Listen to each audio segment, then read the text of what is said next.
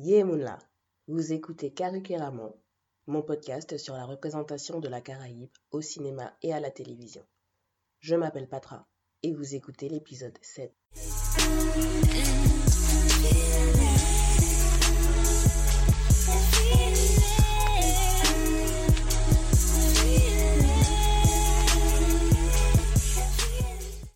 Je suis de retour après plus de 6 mois de pause.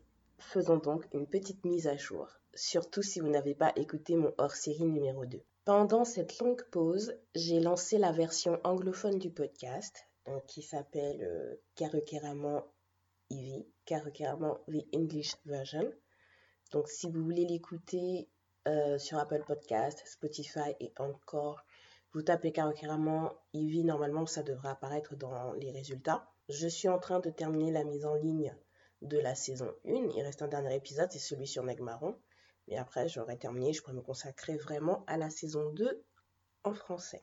Pendant cette période de pause, j'ai aussi ouvert le site carrequiraman.com où vous pouvez retrouver mes reviews de films, de web-séries, de documentaires et de séries tout court et aussi des interviews écrites qui serviront de bonus pour certains épisodes du podcast.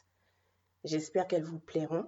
D'ailleurs, vous pouvez retrouver la toute première qui est celle d'Alain Bidard, le réalisateur de Battle Dream Chronicle, qui est le film en fait dont j'ai parlé dans le tout premier épisode de Karikiraman. Et dans cette interview, il nous explique le parcours du combattant pour créer dans un contexte français quand on est noir. Et surtout bah, quand on est caribéen. Autre nouveauté pour le podcast, avant je publiais une fois par mois. Désormais, ce sera une fois par semaine. Le dimanche pour être précise. Et au lieu de faire des épisodes de 45 minutes, je ferai une rubrique par épisode avec des épisodes allant de 5 à 15 minutes environ. Je dis environ parce que bon, c'est vrai que j'ai tendance à parler beaucoup quand je suis passionnée, mais j'essaierai vraiment de rester en dessous des 15 minutes d'épisode. En ce qui concerne les rubriques, tout d'abord, pas de changement pour la première rubrique, le Yécrit qui craque. Ça ne bouge pas. Le qui craque, c'est la rubrique qui me permet de vous présenter l'intrigue du film ou de la série dont je parle. Ensuite, par souci de cohérence avec la version anglophone du podcast, j'ai décidé de rebaptiser la rubrique West Indies et euh, de l'appeler Connexion caribéenne. Et dans cette rubrique, je continue à m'interroger sur mon identité de femme noire, de femme guadeloupéenne, caribéenne et française dans le monde. Maintenant, en ce qui concerne la rubrique Et si, j'ai décidé de la supprimer pour le moment pour des raisons d'équilibre par rapport à la longueur de la partie analyse, mais aussi pour des raisons d'inspiration. Là, je me suis vraiment remise à l'écriture. J'ai commencé à mettre en ligne des extraits sur mon blog myin5.com.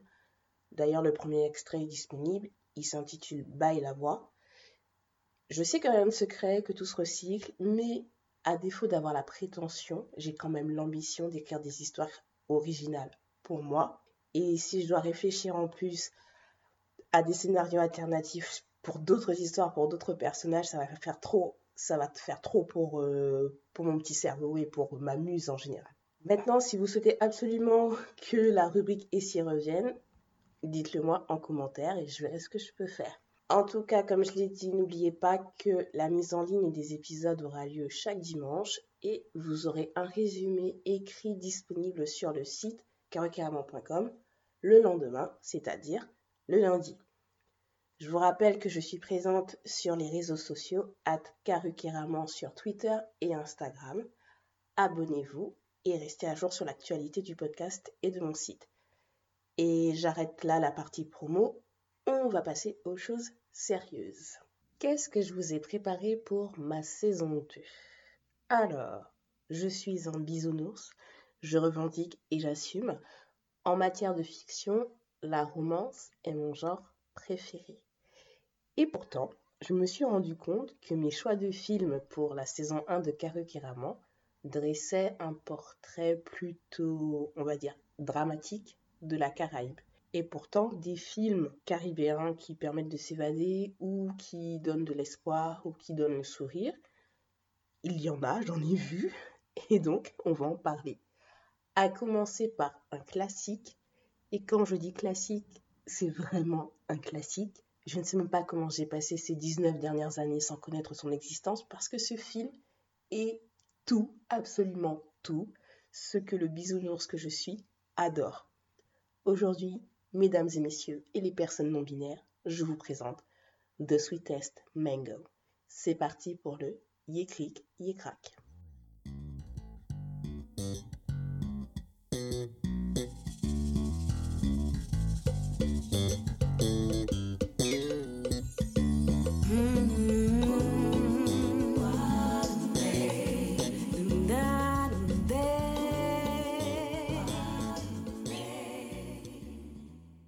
Dans le Yékri qui craque, je vous raconte l'intrigue du film. The Sweetest Mango, c'est-à-dire en français La mangue la plus sucrée, est le premier long métrage produit par et à Antigua and Barbuda. Réalisé par Howard Allen, ce film est sorti en 2001 et il est archivé dans le catalogue de la Film Reference Library de Toronto, qui correspond à notre Cinémathèque nationale, mais version canadienne. De quoi parle The Sweetest Mango? Love Liane, Love pour les intimes, revient s'installer à Antigua après avoir passé plus d'une vingtaine d'années au Canada. Elle doit se réhabituer à la vie sur l'île, trouver ses marques dans son nouveau boulot comme chef de projet dans une entreprise de communication. Heureusement, elle peut compter sur Richard, un membre de son équipe, qui lui aspire à une carrière de chanteur. La mangue servira de fil conducteur dans les moments clés de leur idylle. Vous l'aurez compris, The Sweetest Mango est une comédie romantique. À savoir que le film se base sur l'histoire d'amour entre Howard Allen, le réalisateur, et Mitzi Allen, son épouse, et qui a assumé le rôle de productrice pour ce film. Au-delà de la romance, The Sweetest Mango est aussi une représentation de certaines dynamiques sociales de la Caraïbe qui sont toujours d'actualité. Nous parlerons donc de deux thématiques, le rapport homme-femme dans la Caraïbe et surtout du point de vue amoureux et quel est le rapport au mode de vie sur l'île quand on est de la diaspora? Préparez-vous pour les connexions caribéennes.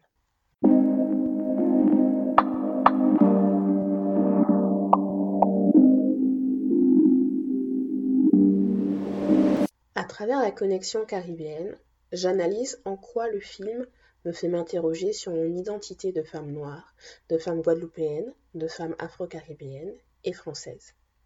En remontant dans mes souvenirs, je me suis rendu compte que je ne m'étais jamais intéressée à Antigua avant l'année dernière.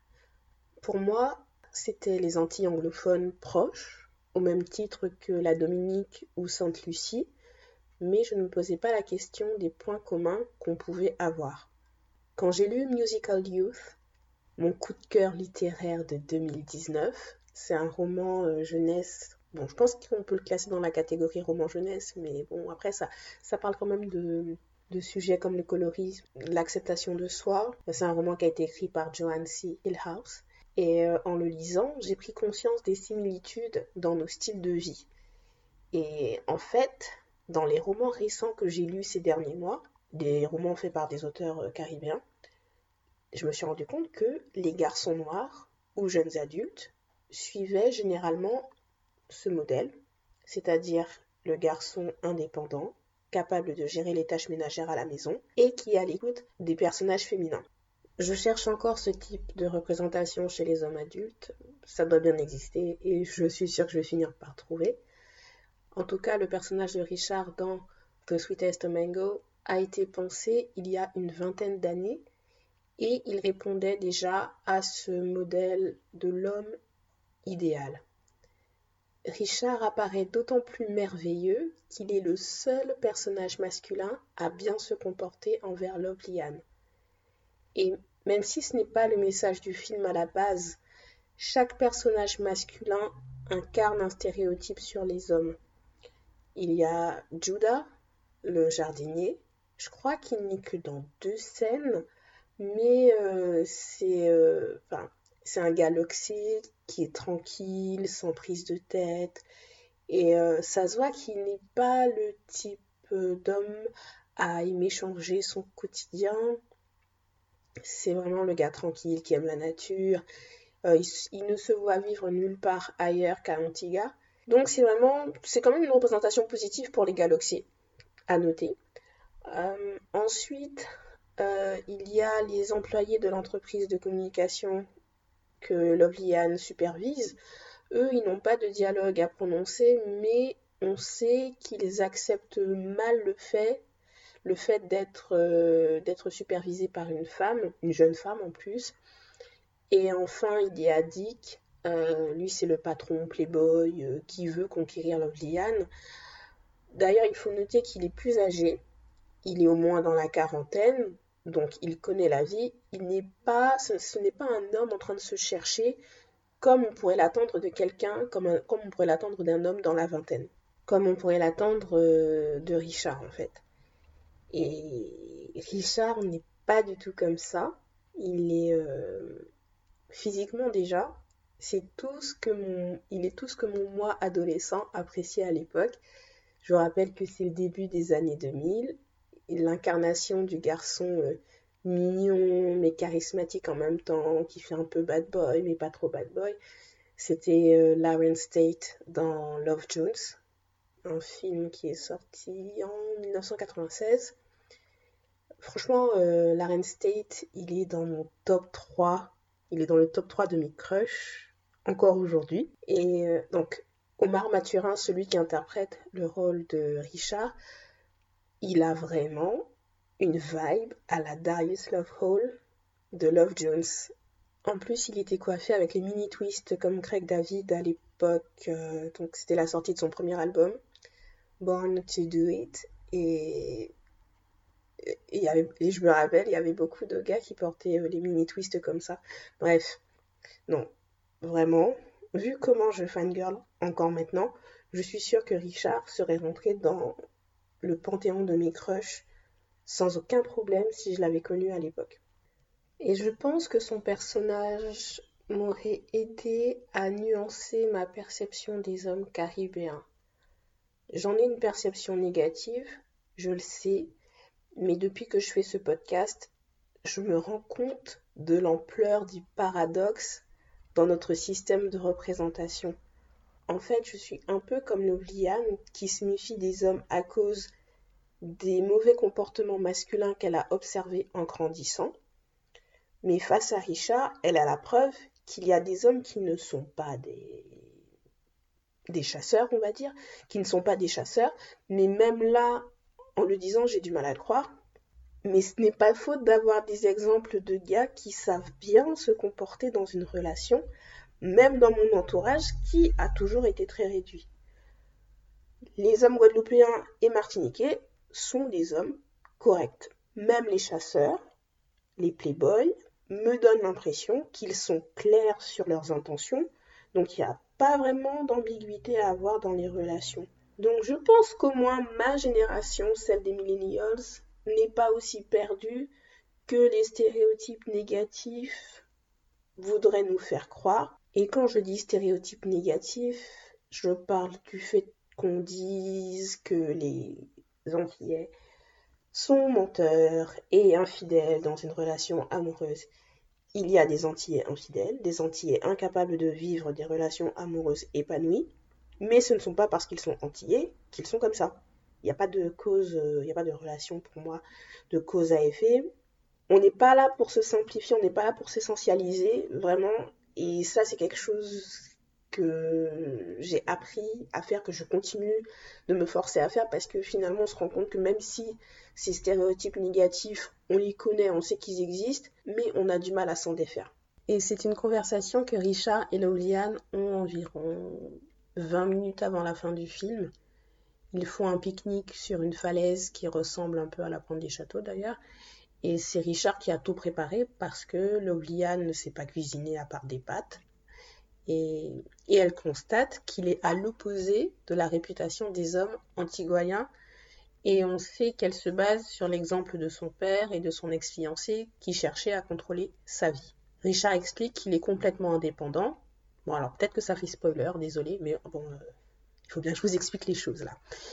Et euh, donc Richard, il explique qu'il est, qu'il est complètement indépendant autonome. Vu qu'il a été élevé en grande partie par sa grand-mère, il est en cuisine, il dit qu'il sait tenir une maison, donc s'il se met en couple, ce sera uniquement parce qu'il a envie de se mettre en couple et pas parce qu'il a besoin de quelqu'un pour s'occuper de lui. Je me suis remise la scène au moins trois fois lors de mon premier visionnage, tellement j'étais contente d'entendre ce discours dans la bouche d'un homme caribéen. Pour moi, la qualité principale de Richard est d'être entier. Du si peu qu'on voit de Judah, le jardinier, on peut dire qu'il partage cette qualité, je pense. Ils sont simples et authentiques dans leurs paroles et surtout dans leurs actions.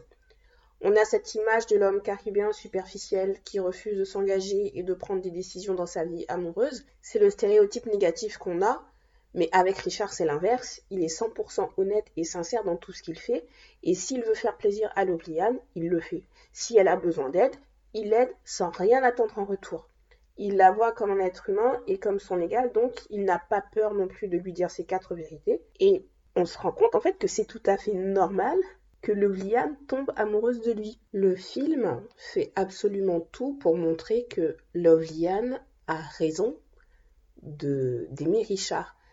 Et ça, c'est quelque chose de très important parce que dans les trois quarts des comédies romantiques, on ne sait même pas pourquoi la fille aime le gars, si ce n'est parce qu'il est beau. Les K-dramas des années 2000 étaient spécialistes en la matière en mettant un point d'honneur à faire le personnage masculin principal maltraiter le personnage féminin principal. Et en fait, on regarde le drama et on passe le drama à se dire mais pourquoi? Pourquoi? Pourquoi? Je pense euh, surtout au drama euh, c'était vraiment euh, le schéma de base que d'autres dramas ont suivi ensuite. Le drama c'est un drama japonais à la base Hanayori Dango. Et ensuite il a été euh, repris il a été adapté dans plusieurs pays asiatiques. Et la dernière adaptation en Corée c'était euh, c'était Boys Over Flower. Et qui est disponible sur Netflix d'ailleurs avec Lee Min Ho et Koo Hye-sun Bref, euh, et à partir des années 2010, il y a eu un changement dans cette représentation, mais bon, je m'éloigne un peu trop du sujet là. En tout cas, sachant que The Sweetest Mango date de 2001, je vous rappelle que 2001, si l'année où la pop culture euh, célébrait la sortie du film Le journal de Bridget Jones, euh, on célébrait aussi la sortie en France du fabuleux destin d'Amélie Poulain. Dans la black pop culture, euh, on est un an après la sortie de Love and Basketball et on est un an avant la sortie de Brown Sugar, qui sont deux gros classiques euh, dans la comédie romantique. Enfin, même si euh, Love and Basketball, c'est pas vraiment une comédie romantique. Bon, on va pas. Mais c'est, ce sont deux films cultes du Black Love et qui datent de la même période que The Sweetest Mango. Mais franchement, entre nous, hein, de vous à moi, est-ce que le personnage masculin principal de Love and Basketball ou de Brown Sugar se plie en quatre pour le personnage féminin principal? Est-ce qu'il la pousse à devenir une meilleure version d'elle-même? Est-ce qu'il la laisse vivre son ambition professionnelle? Et là, je parle de Love and Basketball et de Brown Sugar, mais en général, dans les comédies romantiques de Black Love culte, objectivement parlant, ce sont des relations quand même dysfonctionnelles à part peut-être dans Just Right avec Queen Latifah et Common. Bon, même si tout le monde se moque de Common parce qu'il a un jeu très monotone dans ce film, moi, moi j'aime bien ce film, je trouve très mignon. Bref, mais quand on regarde euh, Un prince à New York, quand on regarde Best Man, quand on regarde Jumping the Broom, au passage, ces films sont disponibles sur Netflix, sur le Netflix français. Euh, vraiment, la relation, quand même, mine de rien, le développement du personnage féminin est assez peu équilibré avec le développement du personnage masculin. Donc quand on regarde bien, The Sweetest Mango s'inscrivait dans la tendance du moment parce que c'était une comédie romantique et on était à une époque où euh, le cinéma euh, américain proposait euh, du Black Love depuis 4-5 ans et encore 4-5 années qui ont suivi. Mais The Sweetest Mango était aussi avant-gardiste parce qu'il présentait une relation amoureuse saine avec un, avec un homme euh, qui avait un comportement, enfin le comportement qu'on attend d'un adulte. En tout cas, mon moi trentenaire le voit comme tel. Peut-être que mon moi quadragénaire verra des problèmes, mais pour l'instant, je peux dire clairement, sans bégayer, que le couple Lovliane et Richard est un couple de fiction qui est hashtag couple modèle. Et le personnage de Richard montre une représentation positive de l'homme caribéen. Le film est devenu intemporel justement parce qu'il a été réalisé au début des années 2000. C'est une époque où la comédie romantique faisait partie des genres porteurs aux États-Unis. Howard et Mitzi Allen, eux, voulaient juste porter leur histoire à l'écran. S'ils avaient attendu 2020 pour le faire, le film serait-il aussi intemporel? J'ai posé la question à la scénariste dit Gisèle Isaac. Je mettrai l'interview en ligne euh, sur carrément.com, mais elle m'a répondu que pour elle, le film tourné en 2020 aurait été moins léger et moins optimiste.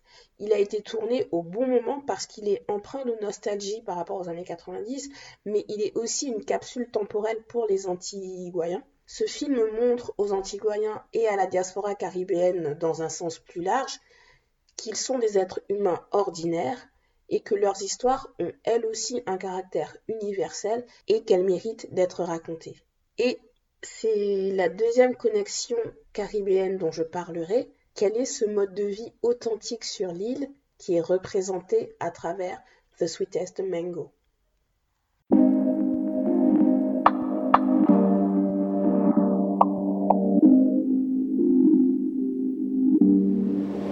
La première scène du film est Lobliane sortant de l'aéroport et attendant que son ami Parker vienne la chercher. Toute la première séquence est un trajet en voiture qui permet au public de découvrir les paysages de verdure d'Antigua. Lobliane est née sur l'île, mais elle a émigré au Canada avec ses parents quand elle était encore enfant. Et donc pendant le trajet en voiture, on a un peu une mise à jour de sa vie.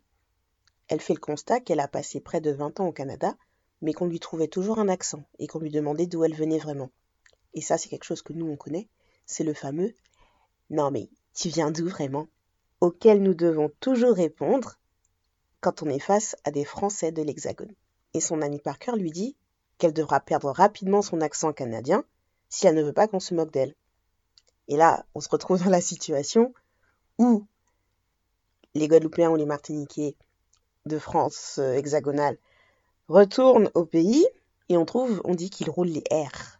Et j'étais tellement émue pendant euh, cette. Je me suis dit, c'est à peine les cinq premières minutes du film, mais déjà, on cible des problèmes tellement importants sur la question de l'identité quand on est de la Caraïbe. Et, euh, donc, quand son ami Parker lui dit oui, mais bon, il faut que tu perdes l'accent parce que sinon on va se moquer de toi et tout, Lovliane lui répond avec assurance de ne pas s'inquiéter parce que dans quelques mois, elle vivra comme l'antiguayenne typique. C'est-à-dire qu'elle mangera du riz alors, j'ai pas bien compris euh, le nom du plat, je crois que c'était du riz, de riz composé, qu'elle boira de la bière de gingembre et qu'elle marchera pieds nus. Et elle a l'air tellement heureuse quand elle dit ça, mais on dirait qu'en fait, la vie à Antigua pour elle se résume juste à ça. Et, on peut le comprendre, c'est certainement ce qu'elle a vécu quand elle était, euh, quand elle venait en vacances. Et dans le si peu de conversation qu'il y a au tout début du film, on comprend que sa vie à Toronto ne lui a pas apporté non plus euh, un bonheur tellement génial que la vie à Antigua ne lui manque pas. Et en fait, le développement de son personnage se fait autour de la prise de conscience que ses attentes par rapport à sa vie sur l'île étaient un fantasme. Ce n'est pas parce qu'elle est née sur l'île et qu'elle est antiguayenne qu'elle n'a pas besoin de cette période de réadaptation. Elle doit voir, elle doit apprendre à voir l'île avec ses qualités et ses défauts et voir comment gérer ses défauts le moment de désillusion est un peu beaucoup dramatique, mais bon, c'est une comédie romantique aussi, il hein. faut bien un peu de drama de temps en temps.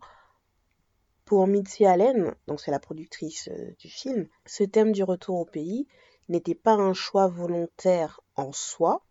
L'intrigue du film s'inspire de son histoire d'amour avec Howard Allen et elle a passé une bonne partie de sa vie au Canada. Donc, c'est pour cette raison que Lovliane revient de Toronto. Mais cette question du retour dans la vingtaine, début trentaine, est commune dans la Caraïbe, mais à chacun sa façon de l'aborder. Si je compare à Negmaron, par exemple, qui est sorti 4 ans après, 2005, oui, j'en parle dans l'épisode 6, on a le personnage de Pedro qui représente euh, la diaspora élevée en Île-de-France, et le rapport que Jean-Claude Barny montre, c'est que ceux qui reviennent en Guadeloupe le font pour échapper à la justice, en tout cas ils ont eu de gros problèmes là-bas, et ils viennent se mettre au vert. Mais ça, c'est parce que c'est le personnage de Pedro et c'est l'intrigue du film. C'est avec des personnages qui ont des vies compliquées. Il n'y a pas que ça comme possibilité, il n'y a, pas que, a pas que ça comme raison pour revenir s'installer sur l'île. Et dans The Sweetest Mango, dès la première séquence, Lovliane verbalise la raison pour laquelle elle a décidé de revenir s'installer sur l'île toute seule. Elle ne s'est jamais sentie chez elle à Toronto, et là-bas, on l'a renvoyée constamment au fait qu'elle était étrangère. Je rappelle encore une fois, on est en 2001. Mais sa description de l'île, euh, cette description fantasmée, c'est exactement, à quelques mots près, hein, c'est exactement la même que j'entends dans le film Omadiana de Constant Gros-Dubois, qui est sorti en 1979. Et euh, j'ai fait, j'ai fait une review qui est disponible sur euh, Donc si vous ne connaissez pas le film, vous pouvez au moins lire la review. Et du coup, je me demande si c'est pas un discours qui est propre aux jeunes qui ne, qui ne se sont pas construits sur l'île. Parce que le retour au pays quand on est parti déjà adulte et quand on y retourne pour sa retraite est différent. Mais en tout cas, pour revenir à The Sweetest Mango, Loblian explique brièvement la raison pour laquelle ses parents se sont retrouvés à Toronto, et même si ce n'est pas la réalité de tous les cas d'immigration, c'est un cas qui existe. Et je trouve que c'est bien d'avoir donné la raison du départ et ne pas faire comme si les parents sont partis comme ça pour le plaisir ou sur un coup de tête on passe encore trop sous silence les raisons du départ. Et dès les premières minutes du film, on sait pourquoi elle a décidé de revenir.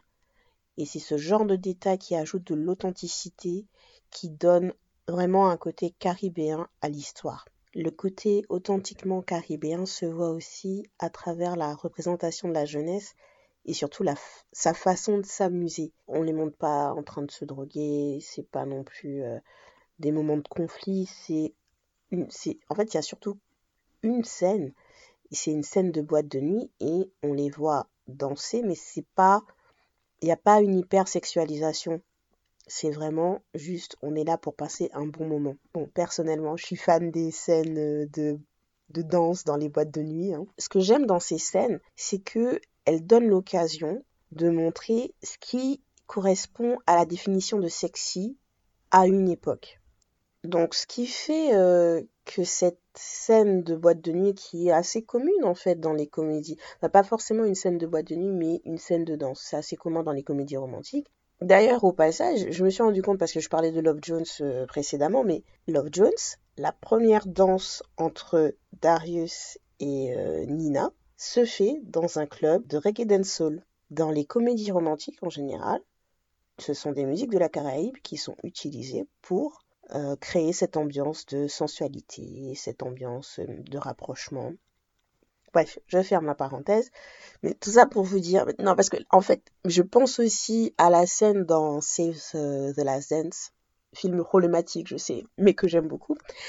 Kerry Washington danse sur euh, Murder She Wrote de Chaka Demus and the Players. Musique caribéenne partout. Bref, je ferme la parenthèse.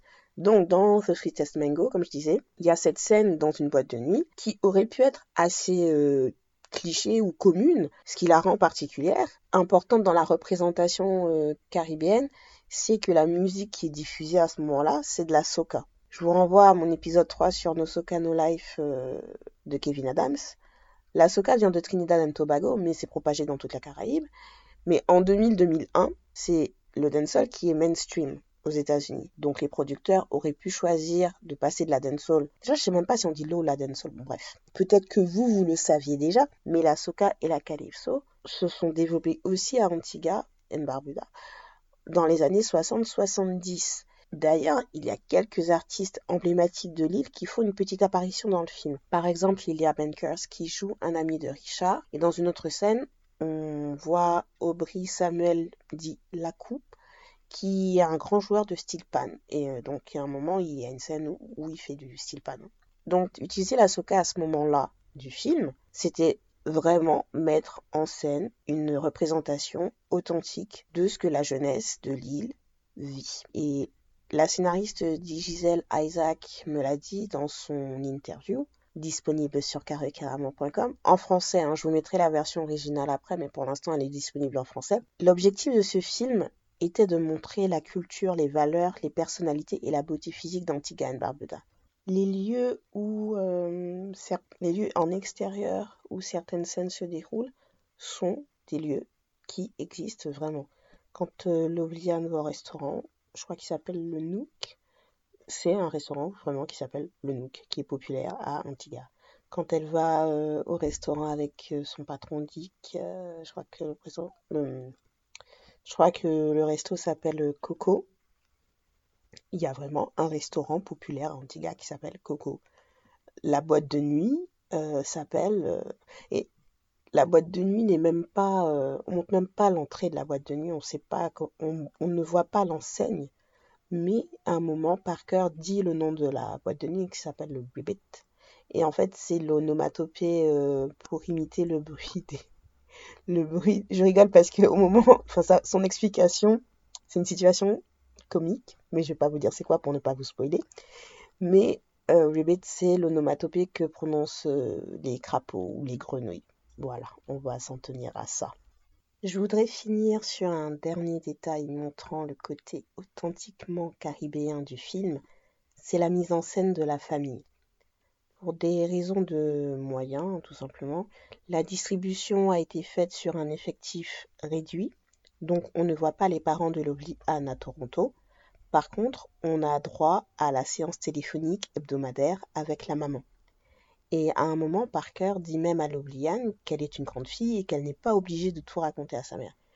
Mais ça, cette attitude, pour moi, c'est ça montre vraiment une éducation à la caribéenne. Le fait qu'il faut appeler tous les dimanches la famille pour euh, faire la mise à jour de, de la semaine et ça. En, tout cas, à l'époque, euh, c'était avant euh, WhatsApp et tout ça. Donc, bref, quand Lobliane va voir sa marraine, la, donc sa marraine, c'est la maman de Parker, elle y va pour lui rendre des Tupperware. Et sa marraine lui fait passer un interrogatoire parce qu'elle sait que Lovliane a été en rendez-vous avec Dick et que là, elle part en rendez-vous avec Richard. Et la marraine est en mode Richard comment? C'est quelle famille? Il habite où? Et Lovliane n'a pas ces réponses-là. Mais la réaction de la marraine est tellement authentique. Mais le fait que la marraine exprime de l'inquiétude, puis passe tout de suite en mode inquisition pour euh, savoir qui est Richard, pour connaître l'identité de Richard, c'est exactement ce qui se passe aussi euh, quand on est, euh, est là-bas. Vous donnez un nom de famille aux quinquagénaires et ceux un peu plus âgés, ils sont capables de vous sortir tout l'arbre généalogique d'une personne sur au moins quatre générations alors qu'ils n'ont jamais rencontré cette personne. Et c'est ça la vie sur une île. Même si les parents de Loveliane sont à Toronto, elle ne peut pas faire un mouvement sans que sa marraine et accessoirement tout Antigua soient au courant. Ça fait partie des inconvénients de vivre sur une île, mais c'est ce qui fait son charme aussi. Et le film s'arrange pour que les inconvénients soient intégrés de façon organique à l'intrigue. Quand Loviane rencontre Judas le lendemain de son arrivée, Judas c'est le jardinier. Il lui explique le fonctionnement de la villa et lui dit qu'il y a le groupe électrogène en cas de coupure d'électricité et il y a la citerne en cas de coupure d'eau. Et c'est une réalité encore aujourd'hui. Quand on est dans la Caraïbe, on n'est jamais à l'abri d'une coupure d'eau ni d'électricité. Aujourd'hui, en 2020, il y a aussi la question de la vitesse de la connexion Internet qui se pose. En termes de confort du point de vue occidental, si vous avez un endroit où l'électricité et l'eau peuvent être coupées à n'importe quel moment, juste à cause de mauvaises installations et d'un mauvais entretien, et où la connexion Internet est capricieuse, est-ce que le point de vue occidental appellerait cet endroit un paradis? Chacun aura sa réponse. Pour moi, non, je n'appelle pas ça le paradis. Maintenant, est-ce que ça signifie qu'on ne peut pas y vivre heureux? Encore une fois, chacun aura sa réponse. Et c'est la question que je me pose depuis une quinzaine d'années, depuis que j'ai quitté la Guadeloupe, en fait. Est-ce que mon bonheur se trouve là-bas ou est-il ailleurs? Qu'est-ce qui définirait mon bonheur en Guadeloupe? Est-ce que c'est la possibilité d'aller à la mer ou à la rivière tous les jours si j'en ai envie? C'est le cliché préféré dans les séries françaises. Est-ce que c'est de me poser sur la véranda et écouter les sons de la nuit en sirotant un petit sorbet coco? Ou alors ce bonheur, est-ce que ça serait avant tout le fait d'être avec des gens que j'aime et des gens qui m'aiment en retour? Et pour moi, c'est ce qui est le plus important. C'est même pas une question, au final, c'est même plus une question de lieu, c'est une question de avec qui je suis. et c'est ce que Loviane finit par comprendre. Elle est sans famille biologique sur place. Ce qui la connecte à l'île au final, ce n'est pas ce qu'elle mange, ce ne sont pas les activités qu'elle fait, ce qui la connecte à l'île au final, ce sont les liens qu'elle tisse avec son entourage. Si le personnage de Lobliane avait grandi sur l'île comme Richard, l'histoire aurait été différente. Mais parce qu'on est dans un contexte caribéen, l'expression retour aux sources prend vraiment tout son sens. Le film montre sans jugement le cheminement pour se défaire d'une vision fantasmée de l'île et accepter l'île avec ses défauts et ses qualités. Au-delà de la comédie romantique, au-delà de l'aspect anecdotique avec euh, la mangue qui représente le fruit de l'amour, The Sweetest Mango est une ode à Antigua et Barbuda, à sa culture, à son histoire et surtout à sa population. Donc, The Sweetest Mango est un classique du cinéma caribéen. À savoir que l'année prochaine, donc en 2021, il fêtera ses 20 ans. Une comédie musicale est prévue au Carifesta, si j'ai bien compris. Donc euh, j'espère qu'il y aura des vidéos et tout ça. Ça serait bien aussi qu'ils nous ressortent euh, la bande originale parce que il y a une chanson originale que chante Omar Mathurin, donc c'est Richard, dans le film qui est impossible à trouver à part le clip vidéo sur YouTube. Mais bon, ça serait bien d'avoir vraiment quelque chose qu'on peut écouter sur les plateformes de streaming. En tout cas, Merci d'avoir écouté cet épisode. Rendez-vous sur carreclermont.com pour l'article récapitulatif et vous pouvez aussi retrouver également les interviews écrites de Di Gisèle Isaac, la scénariste, et de Mitzi Allen, la productrice. Abonnez-vous sur les réseaux sociaux @carrequeramont sur Twitter, Instagram et Facebook. Likez, partagez et donnez-moi les 5 étoiles sur Apple Podcast pour avoir plus de visibilité. On se retrouve la semaine prochaine avec un nouveau film, See You Yesterday de Stéphane Bristol, disponible sur Netflix. Et vous aurez droit à une très jolie interview avec lui. D'ici là, prenez soin de vous. Chambered.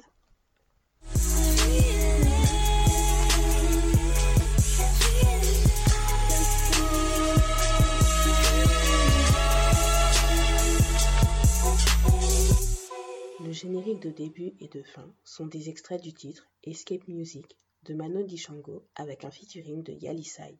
L'interlude qui craque est un extrait de Même Bitin, de Mimi Nelzi et Chico Simeone.